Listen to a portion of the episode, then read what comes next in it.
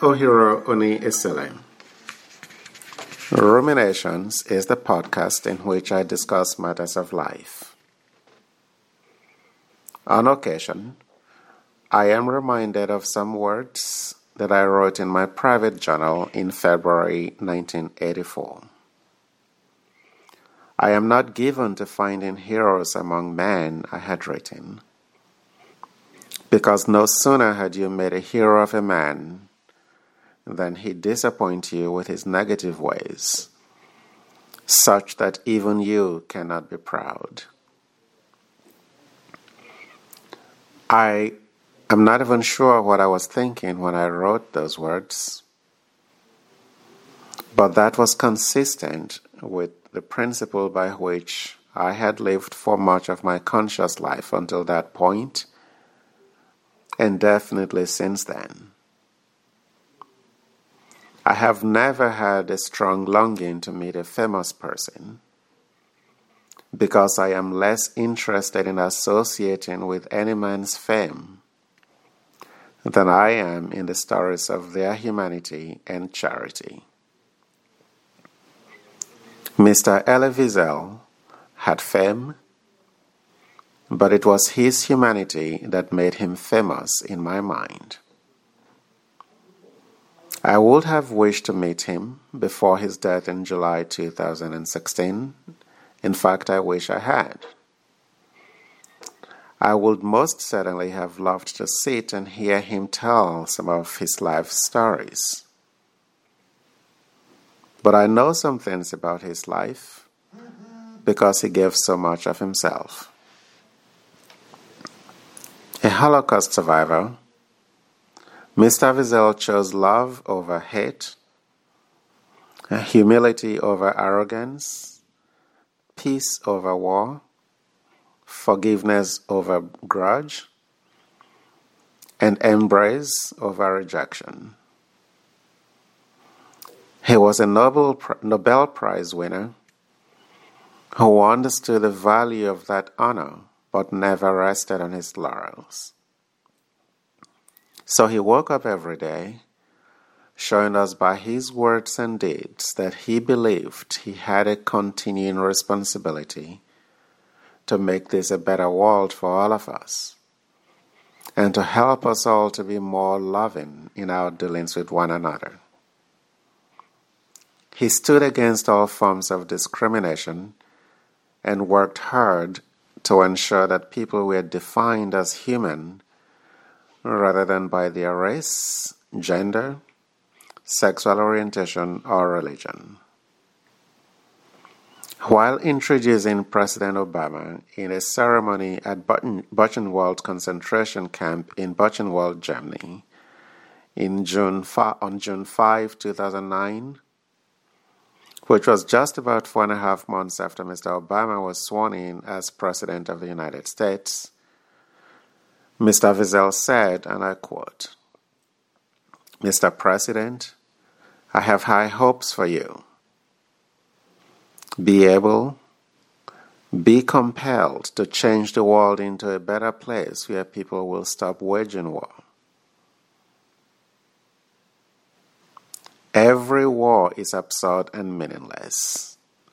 We need a world where people will stop hating one another, where people hate the otherness of the other rather than respect it. End of quote.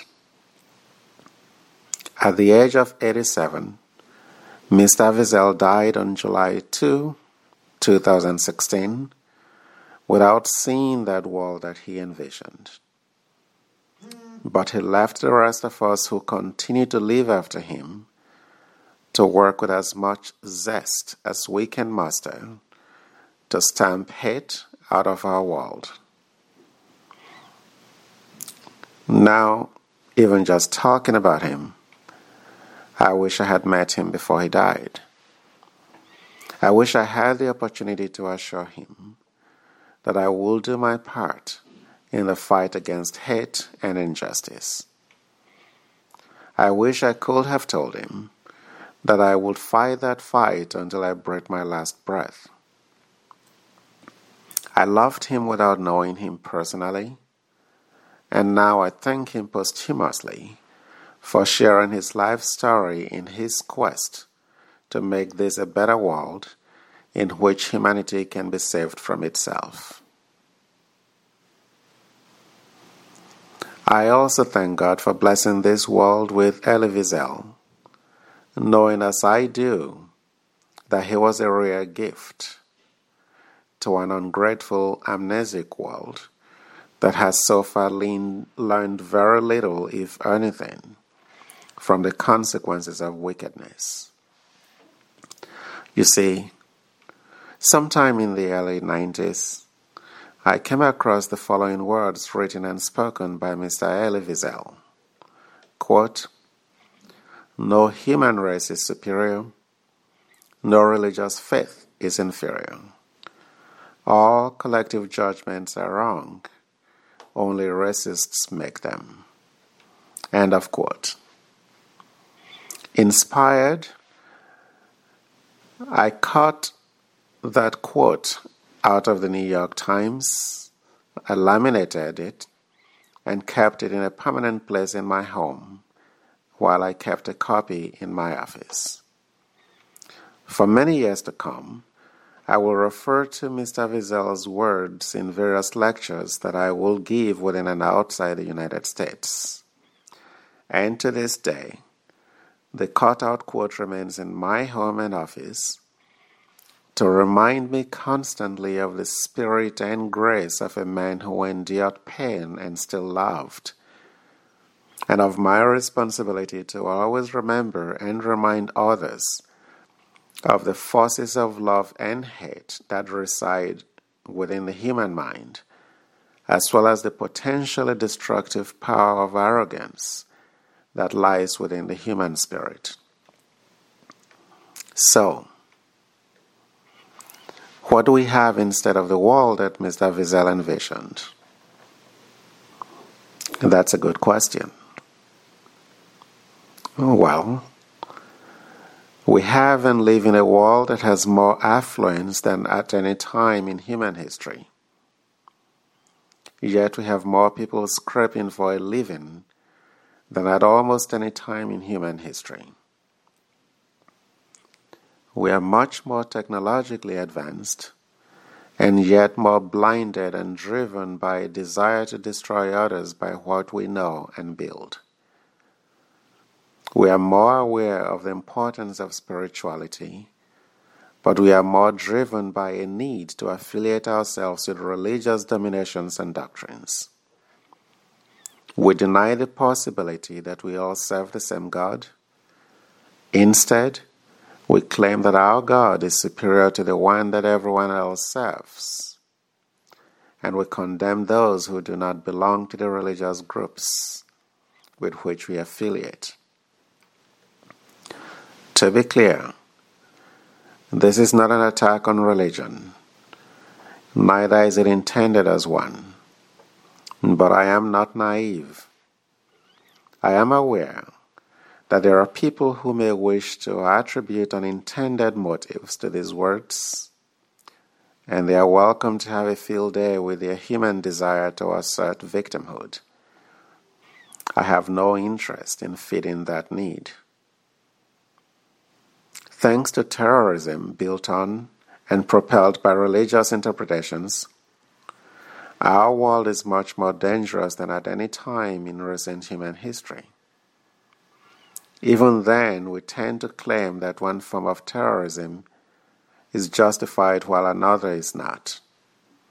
So, most of us condemn Islamic terrorism while some of us justify acts of terrorism against Planned Parenthood clinics, or we keep silent when a young white supremacist enters a church and kills black worshippers in what most reasonable people will consider a terrorist act.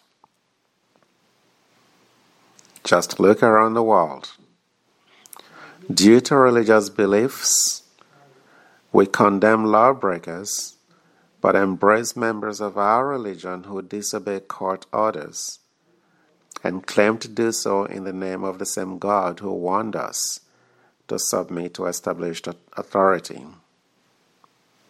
Around the world, politics has become increasingly polarized and polarizing, either because of religion or because of the belief that some of us are superior to others, a claim which is also often justified by religion, but nevertheless a claim that the iconic Elie Wiesel addressed head on. So, what are we to do? Here is what I think that as we move deeper into this century, this 21st century, I think we need a re examination of what we know and believe if we are to be responsible custodians of a world that was given to us for caretaking, our religious orientation notwithstanding. Despite the craziness that we see, I believe that people exist in every country, in every society, who are committed to improving our world I believe that because I know that you could travel from place to place, even through little towns, and you will find that the people that will be the kindest and most loving toward you are not people who practice your religion or any of the major religions that you know. I know this from personal experience. In many cases, those people that will be kindest to you will be people who do not even adhere to any religious practices, but their actions are consistent with what we know to be the character of God's love and goodness. I think we should allow ourselves the space to re examine our beliefs and actions to see if they actually square with the values of the early leaders of the religions that we claim to be affiliated with, and whether our actions and our beliefs actually square with a graceful Creator that gave us life. High chances are that we will find that they do not. We should take on the responsibility to spread hope by our actions reject hate, and infect our world with love, which is the most potent panacea for evil. In the words of Mr. Elie Wiesel, the opposite of love is not hate, it is indifference. The opposite of art is not ugliness, it is indifference. The opposite of faith is not heresy, it is indifference. And the opposite of life is not death, it is indifference.